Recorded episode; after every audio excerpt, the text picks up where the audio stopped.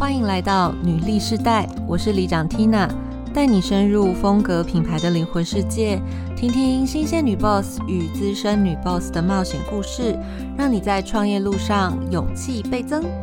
一起成为令人着迷的女力角色吧。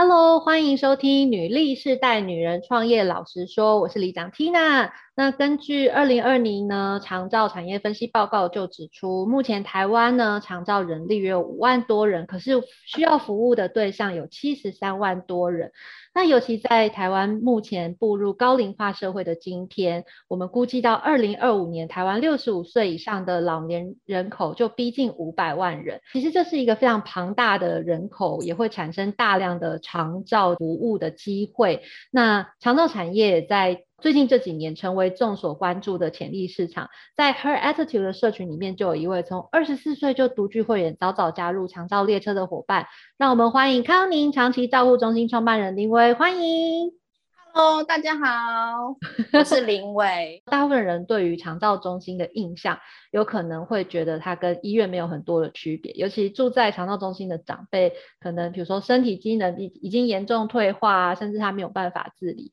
感受上是一个没有那么亲近的地方。但是林威仍然希望以创新的模式经营，给长辈五星级的感受。那可以跟长辈们组成一个长达十年的温暖大家庭。能不能请林威可以简单？介绍一下你的长照中心的主要业务，还有你们最特别的地方。我是二十四岁，我就直接当了一家照顾中心的负责人，所以那时候真的很年轻，就每一个人都年纪比你大，然后你要当老板，然后又是管一家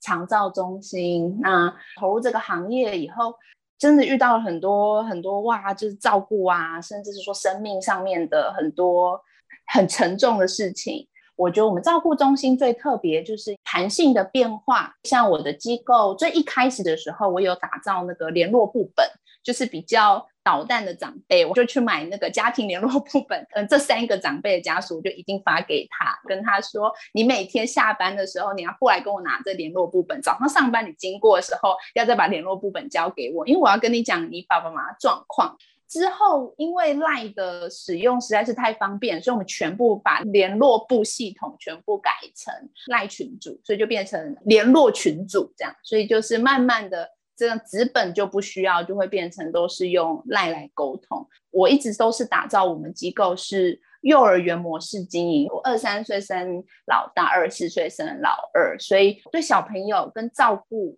跟幼儿园的照顾的这个理念，我觉得非常。契合在老人照顾，因为老人就跟小朋友其实是一样的。那我们可以很自然的把小朋友送到幼儿园，那我们当然也能去接受。当我需要老人照顾的时候，我们可以去找一家信任的老人照顾中心。所以我就慢慢的把一些我接受跟我想要做到的事情，对小朋友的，我把它转换很适合的部分的，都把它转换在我的老人照顾经营上面。谢谢林威，因为我刚刚听的，其实内心有点小感动。人家都说啊，老人跟小孩其实很像，可是我们照顾小朋友的时候，我们会给他很多的耐心。可是其实，在面对真的高龄的长辈，我们不一定会有机会给他那么多的耐心跟等待，给他足够长的陪伴。这其实也是我很好奇。今年才刚满三十岁，对吗？对对啊，然后所以在二十四岁那个时候就选择设立肠道中心，是什么样的因缘际会让你有机会做出这个选择啊？刚好我自己的背景就是社会福利，那我一直都是对于。老年人跟青少年，原本我是想走青少年，可是我一毕业的时候，机缘巧合，志愿服务选的全部都是老人照顾机构。我看到很多老人照顾，我有很多想要去实践的。事情，我觉得当一个领导者或者你会创业，其实你一定是有很多想法，你会觉得这个团队的这个动力，你你还想再提升。可是因为你并不是老板啊，你很多事情你没有当老板，你没有那个营运的角度，其实你的事情也不一定能到位。所以我会想创业，也很刚好。老公看得起，大家也知道我很年轻就结婚，然后生了小孩，所以我对于老人照顾的心，又因为生了小朋友，我就更有这种，哎，为什么你们把长辈送到照顾中心的时候，这些状态，我觉得大家都忘了当初我现在是妈妈，我送小朋友去上了幼儿园，等于就是你爸爸妈妈曾经这样对待你的心，我们忘了。如果我们把它反转，我只是在接受入住，我在跟你做访谈的时候，我就告诉你说，你还记得，甚至说你现在有没有小孩，你有没有孙子，或者是你有没有记得送幼儿园的这个心态、这个心情，我们怎么去做的？我们这个想法。有没有记得？如果你有记忆的话，你现在就会知道我们该怎么去鼓励他。说这件事情，他接受了别人照顾。你看，这是你新的幼儿园老师，你用这样子的心情去对待他，其实整个都反转过来了。他可以很接受在照顾中心，甚至很快乐。然后你也没有跟他失去连接，你反而是跟他更契合的，因为。更适合有人帮你把你不擅长的照顾做好，你变成很有心力的去逗逗他、陪陪他，买他需要的，不管是辅具、他喜欢用的用品，甚至是说适合他的尿布，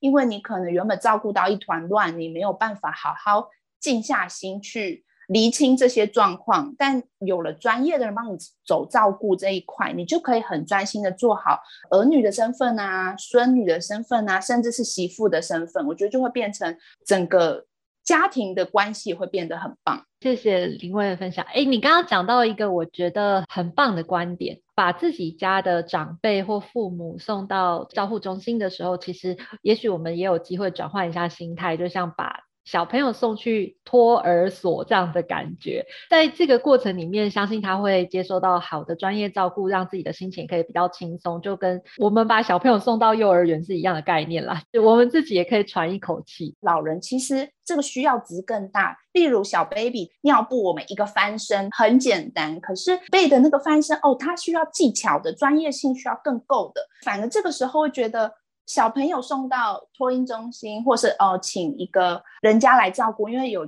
不是托婴，那叫做什么？送到人家一个像保姆一对二、一对三这样子的状况，你反而是觉得哎蛮不错的。但如果是把长辈送出去，你反而会觉得啊，我好像不孝，两人的关系都会变成嗯，阿妈妈就尴尬。好像被抛弃，他也会有这个感觉。可是当我们一开始就哇，阿妈公，你们是来我这里，我们有好多课，我们要来做复健，然后我们有很厉害的，不管是职能治疗师、物理治疗师，甚至是说阿妈你的营养也不够，我们有营养师跟你讲好的菜单，开始这样子的互动，家属的心态也是这样子的互动，整个环境跟气氛，它。迎合出来的长辈，他的精神啊、动力啊，都会比较棒。我觉得这个观念是我们现在要一直去推广的，告诉大家说，其实老人照顾你，把他送到适合的照顾中心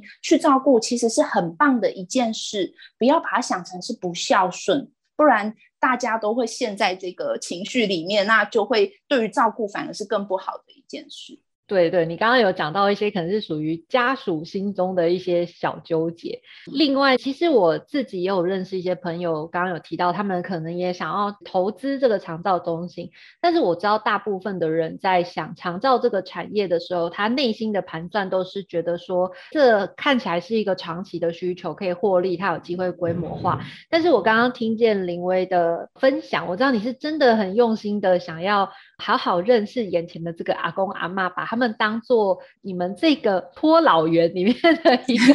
很可爱的长辈。我也了解你一直内心很希望有更多的年轻世代可以投入长照产业嘛。无论在你们自己的工协会的分享啊，或者是希望对身边的人有一些引发，那你一直很希望鼓励年轻世代投入，是你看见了他们如果选择长照创业会有什么不同吗？我其实很。新人去走入长照的世界，我觉得我们不要讲这么有愿景的事情，或者是说很发愿、很发心，就是都一定要社工啊，好像整个人要很有热情。获利当然不可能是说我们可以赚很多钱，因为老人照顾它其实是稳定的，有一点像是幼儿园，它其实每三年托婴的可能有四五年，那他就会毕业嘛。可是，像我目前的机构，从我开我第一天去接的奶奶，我到现在还有七成的长辈都还在我的照顾中心，而且还活蹦乱跳的。所以它其实是一个长期照顾，它其实是一个稳定的。所以如果是幼儿园，他可能每年要想招生，这个老人照顾中心他是不需要去担心这个招生的问题，因为它是需求远大于供。我目前机构已经有四十七，我记得到刚刚去 check 都是四十七个候补。所以它是一个很稳定、很长期都可以稳定的收入的。它那它又比较不太一样的是，它不会是像有一些幼儿园或者补习班、托婴中心，如果他想再扩大，它是可以很容易扩大的。它其实是社服机构。你如果立案是这样子的人数，当然是说托婴中心有它立案人数，可是算是蛮容易可以再去扩充的。但我们目前这种长照中心，它要去扩充的话，其实是不容易的。所以它是一个稳定长期。假如你是立案三十，那你就是稳定的立案三十个，它不会有高获利，但它是一个稳定的收入。我觉得很适合呃年轻人。如果都会觉得说，哎，想要一个铁饭碗的话，那倒不如可以来选长照，它是一个稳定的收入，又是一个长期又稳定的一个行业。我觉得这观点也蛮特别的，就是说，哎，那。与其你选择公职，反而不如选择类似这种有一个长期需求，一直都是需求远大于供给的一个行业，确实也是新的思考点。我有看见一些临危的报道，提长照产业的创新。这个采访中也会提到，哎，结合智慧化科技啊、物联网技术应用等等，在你这个长照机构里面，目前你们是怎么样运用这些？新的设备在现在的肠道产业里面，你有看见哪些问题或挑战？所以你选择用一个新的科技的方式去解决这些问题。我觉得真的是年轻人投入这个行业的好处，就是真的你可以很接受很新颖的，甚至是科技的。因为如果年纪再大一点，的确会比较排斥一些三 C 用品。我是非常非常鼓励用任何越来越便利的科技去取代。我们应该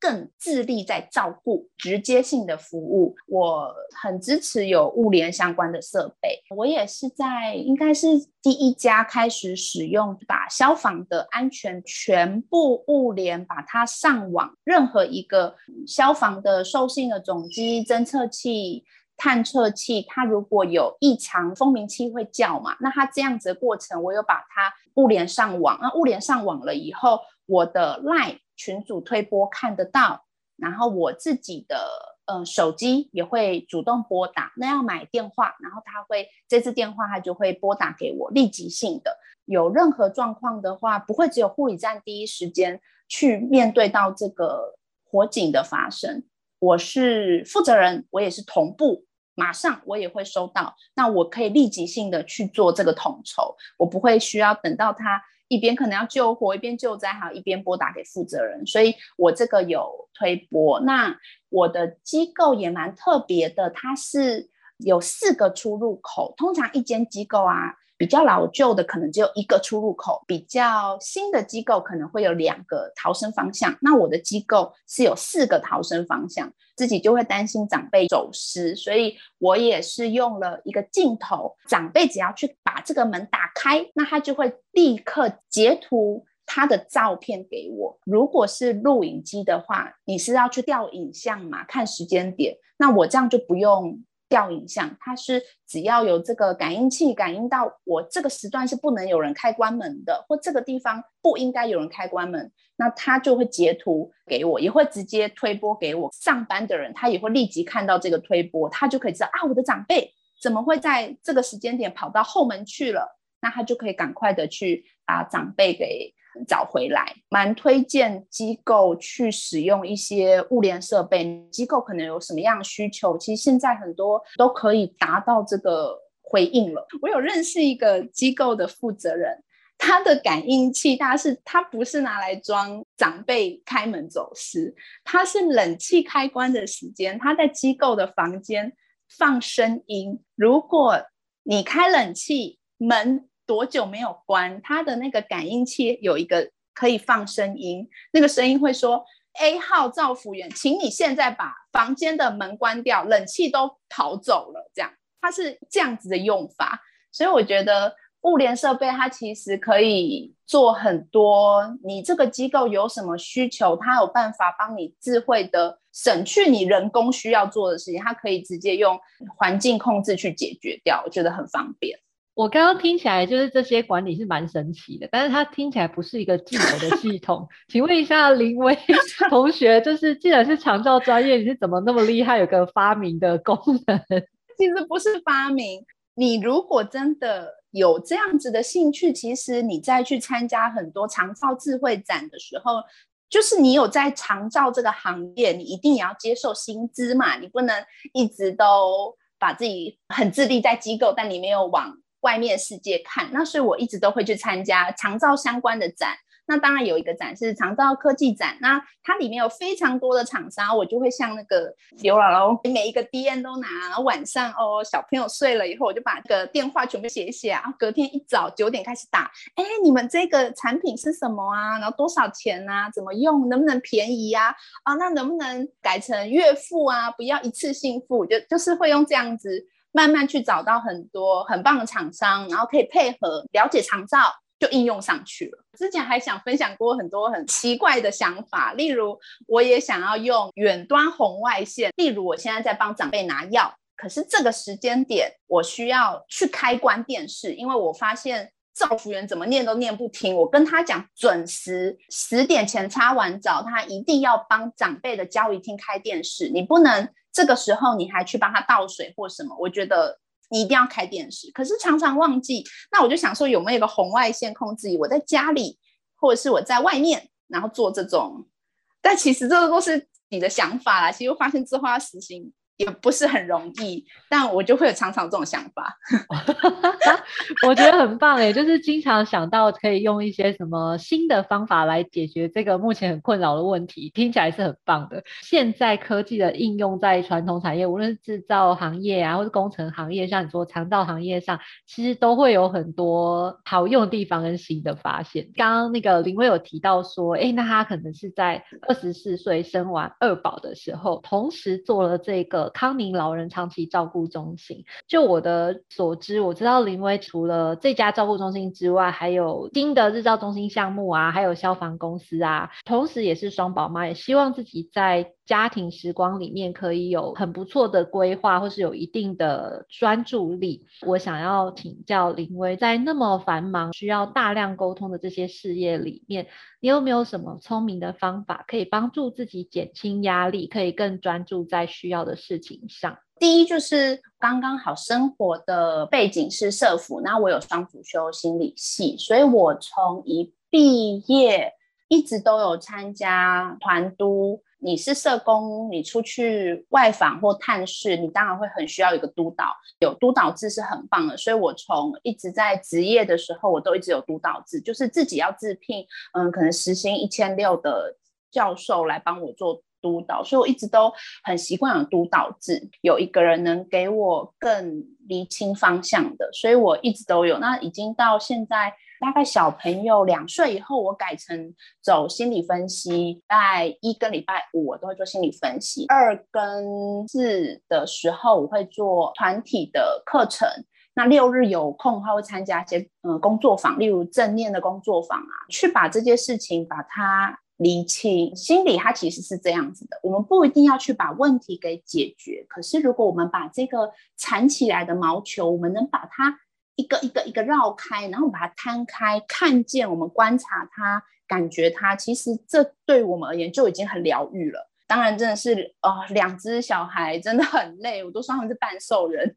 哦，就是已经觉得生活一团乱的时候，我觉得心理的这个背景，那会对于我。心理支持，甚至是说把生活去更能整顿好，是我非常非常好的方法。我刚刚听起来，其实每个礼拜林薇花蛮多时间在让自己的心灵更强壮有关的这些事情，就包含你说可能固定的心理分析啊、团体课啊，或者是工作坊，会有意识的要自己去上这些课程。我觉得有可能有很多伙伴并不是心理系毕业，所以他有可能不太知道要用什么样的管道，或者是怎么样评估它是不是一个好的课程活动。那通常你会推荐大家从哪边获得这个资讯，或怎么样去评估这个内容是合不合适？我认为每一个心理师，他其实你要把他想成谈恋爱的对象，你跟他有没有办法合得来？你去上他的课，你有办法去吸收吗？其实这才是你真正有没有用处的。因为心理系它是有非常非常多学派的，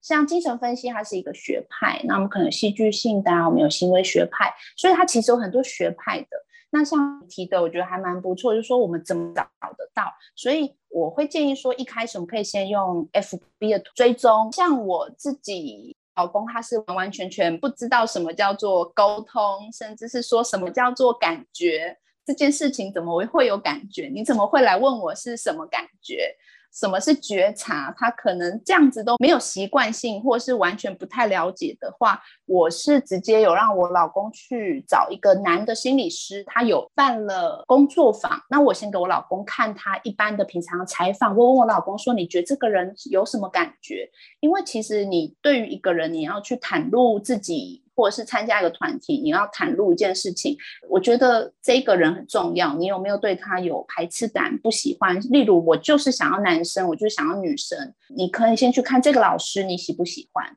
那我老公是说，哦，可以啊，他觉得男生蛮好的。我记得那时候是儿童父母成长班，你要小孩，然后几岁到几岁内的，太棒了，我就赶快六日都帮我老公排满团体课，我就给他报。我老公那三个月都变成。非常优秀的爸爸哦，回来念故事，然后问一下我女儿的感觉，然后自己的感觉，然后回来拿报告给我说，哇，这件事情的话，你刚刚是什么意思？你是不是有这几个感觉？那我有这些感觉，那是不是我没有跟你沟通清楚？我说好啊，那我们可以坐下来好好沟通。所以我觉得上这种成长班，或者说上这种团体班，我觉得是蛮不错的，推荐给大家。我刚刚听起来，你找到一个方式，可以帮助你们在亲密关系、家庭沟通上面可以 做得更好，很有用。自己讲都没有用，找老师讲。那如果是这样的话，就除了在家庭里面，你会把这个事情用在你的团队沟通上吗？因为我也有参加一个会，它是商务的。然后我认识了一个走沟通力的，他是做 EG 做沟通力培训，他有他的专属的系统，就把这个系统带到我的公司里面去做这个专案，把每一个人他其实有怎么样子的思维偏好、行为偏好，我们去做理解。所以当如果你想跟这样子的人做团队沟通的时候，他有他的偏好。意思就是说，他有他喜欢的方式，你也会了解我喜欢的方式。原来你是喜欢条列式的，那像我，我因为，其实我是不喜欢条列式的，我是。比较创意性的，我是比较分析性的，所以在回应我的事情的时候，如果你都是条理性的人，你会觉得这个老板讲的话好发散，这样就会对于沟通成效不好。当你哎已经了解了，原来我这老板他只是要鼓励说哇，老板你想法好好哦，老板就会告诉你大概怎么做，那你就把它条列性的。那我以后我会知道哦，原来你擅长是这样。那我也尽量把有条列性的事情你来做，发散的哦谁来做，就创意的谁来做这样。我觉得刚刚你在沟通的过程里面啊，听见对于你们长照产业的创新应用讲的这些方法，我真的也可以感受到你真的是一个创造性十足的，都是创创意，都是创意，有非常多的 idea，对，有很多 idea。对，好恐怖的老板，不会不会，我们一 一实现，只是常常出难题给团队这样。对对对对对，要克制一下。最后就是听到这里啊，我觉得有些听众可能也开始思考说，哎，不知道我自己是不是也适合投入肠道这个产业？不知道林威有没有哪一些建议或者小提醒可以给我们的听众朋友呢？我觉得全部的人都很适合肠道，当然有人与人的，可是它也不一定全部都是人与人的。行政的流程，他也会需要做啊，很多硬体设备的事情，所以他是会有很多专业的人在里面。当然也会有医生，你会有复健师，所以你也可以原本是厂造一个小份子的，那你可能也可以完整的投入，可以是完全都没有这个背景，因为我也遇过很多是没有背景投入进来去学习，也做的很有乐趣。那我也遇过一个是清大，他是材料工程的，那他投入了以后，他在做的都都是把很多东西资讯化，很多东西变成跑城市来做。我认为真的是每一个。专业的，或是你不管有没有长照，或者是社服的，或是护理的背景，你就算没有，我都觉得投进来了以后，投洗下去以后，其实你 跑不出来。欢迎大家来洗头，洗进来。谢谢充满创造力跟活力的林威。然后在刚刚呢，最后的这个小题目呢，我们也可以知道，长照产业现在真的是非常的欠缺各个领域的人才。所以，如果你最近正想要有投入一个新的产业的话，不妨考虑一下长照产业。那我们也祝福林威可以在长照的事业上一路顺遂，为长辈们打造一个温馨的家。如果你喜欢这期节目，欢迎你追踪订我们的频道喜欢康宁长期照顾中心创办人林威的分享，也请给我们五星好评，你的鼓励就是我们的最大动力。也请推荐给你身边的好朋友，与我们一起在空中相会。我会分享女性在创业路上所经历的酸甜苦辣，让你搞懂比努力更重要的真能力，一起梦想变现。记得追踪订阅我们哦，拜拜。